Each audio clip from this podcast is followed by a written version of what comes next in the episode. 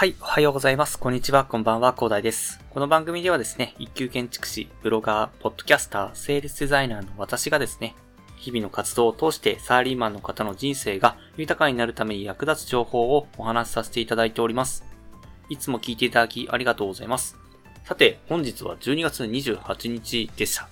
あの、私がね、本日仕事納めでしたね。はい。いや、まあ仕事納めっていうのはなんだか気持ちがいいですよね。まあ一区切りというところで、まあ、ちょっとウキウキした気分でね、帰ってきましたというところでございますね。はい。ということで、今日は、あの、本日ですね、12月28日ということでね、仕事納めだった方も多いんじゃないかというところでね、今日はですね、来年の抱負と必要な理由ということでね、お話しさせていただきたいと思います。まあ、仕事納めをしたというところでね、来年に気持ちを切り替えようというところでお話ししていきたいと思うんですけども、皆さんは来年の抱負とか目標とかしっかり立ててますかね？ただですね、しっかり立てないと、真相意識によってね、まあ、なんか望みが叶わなくなってしまう可能性がありますので、注意が必要なんですよね、これは。はい。まあ、なぜなら、望むものの絵が描けなければ、目的は果たせないから、なんですよね。はい。この難しい言葉ですね。あの、受け売りですね。はい。これはですね、あの、マーフィーのお金に好かれる50のルールというね、ちょっとね、あの、まあ、タイトルちょっとうさんくさいタイトルの本に書かれてたんですけど、まあ、これはですね、非常に的を得ているなというふうに思ったんですよね。まあ、なんでそう思ったかという話なんですけど、実際私はですね、まあ、中学生の頃、中3ですね、中3の頃からですね、建築士になるんだと強く願ったことで、まあ、建築士になれましたし、ブログで稼ぐんだと強く願ったことでね、まあ、収益を発生させることができました。逆にね、まあ小さい頃からですね、もうお金持ちになるんだと いう形でね、思ってはいたけれども、あの、真相心理ではですね、まあ厳しいかなというふうにちょっと若干思ってたんですよね、絶対ね。はい。ということでね、なかなか強く思い描けなかったというところでね、ほとんど実現できていないというところが現状でございます。はい。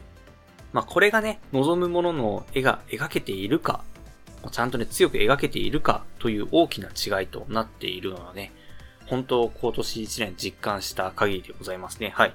本当実現したもの、実現しないものっていうのは、本当それまでに思い描けてるかっていうのは非常に左右されるなというふうに思いました。今年1年は。まあ、中にはね、望むものの絵を描いたところでね、まあ無理なものは無理という意見もあるかもしれません。しかしですね、その考えを少しでも持った瞬間にね、実現できなくなることを覚えておいてください。その真相心理がね、邪魔をしてね、実現を阻害しちゃうんですよね。これが本当に私阻害されまくりましたね。はい。前述した実体験があるからこそですね、本当言えるのでね、ぜひね、皆さんはね、来年の抱負とか目標をしっかり持って、あなたの夢のその実現を阻害しないようにですね、自分の意識をコントロールしてみてください。きっと、そうすればね、プラスなことが起こる一年になるはずですので、ぜひ皆さんやっていただきたいと思います。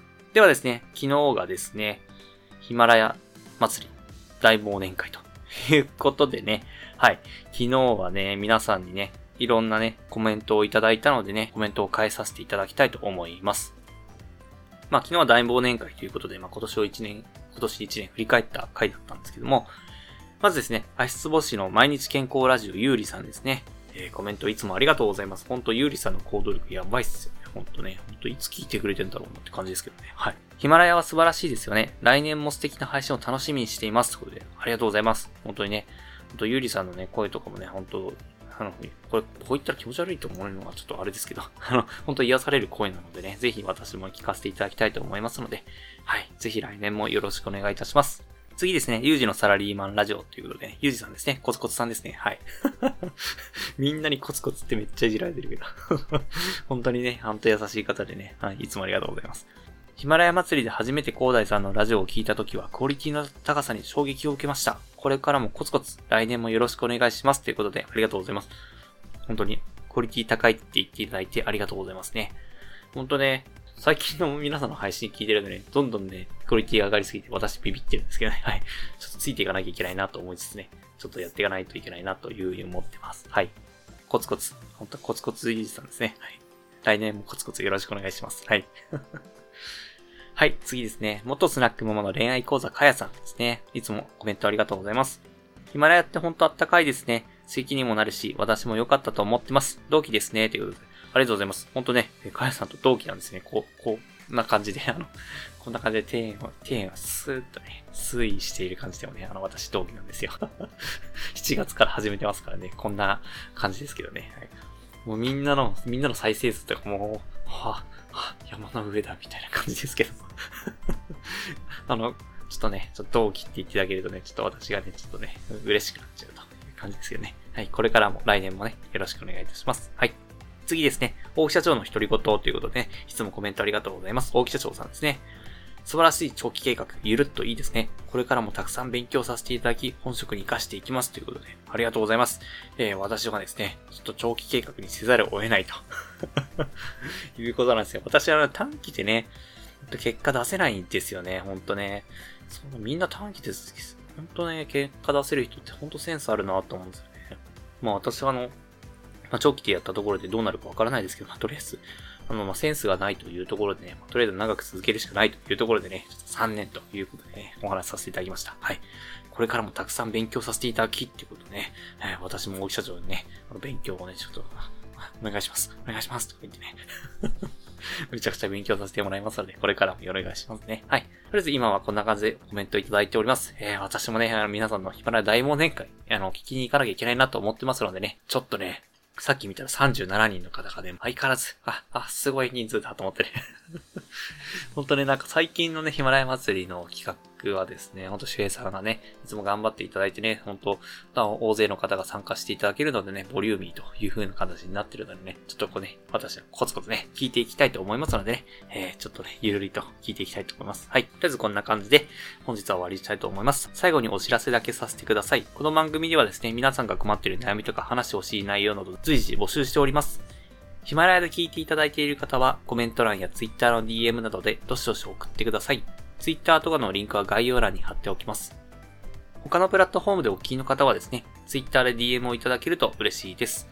アカウント ID はですね、アットマーク、アフター、アンダーバー、パーク、アンダーバー、レストですね。スペルがですね、アットマーク、AFTER、アンダーバー、WORK、アンダーバー、REST です。どしどしお待ちしております。それでは今回はこんな感じで終わりにしたいと思います。このような形でね、皆さんの耳だけで役立つ情報をゲットできるように、死に物狂いで情報をゲットして、毎日配信していきますので、ぜひフォロー、コメントのほどよろしくお願いいたします。では最後までお付き合いいただきありがとうございました。本日も良い一日をお過ごしください。それでは。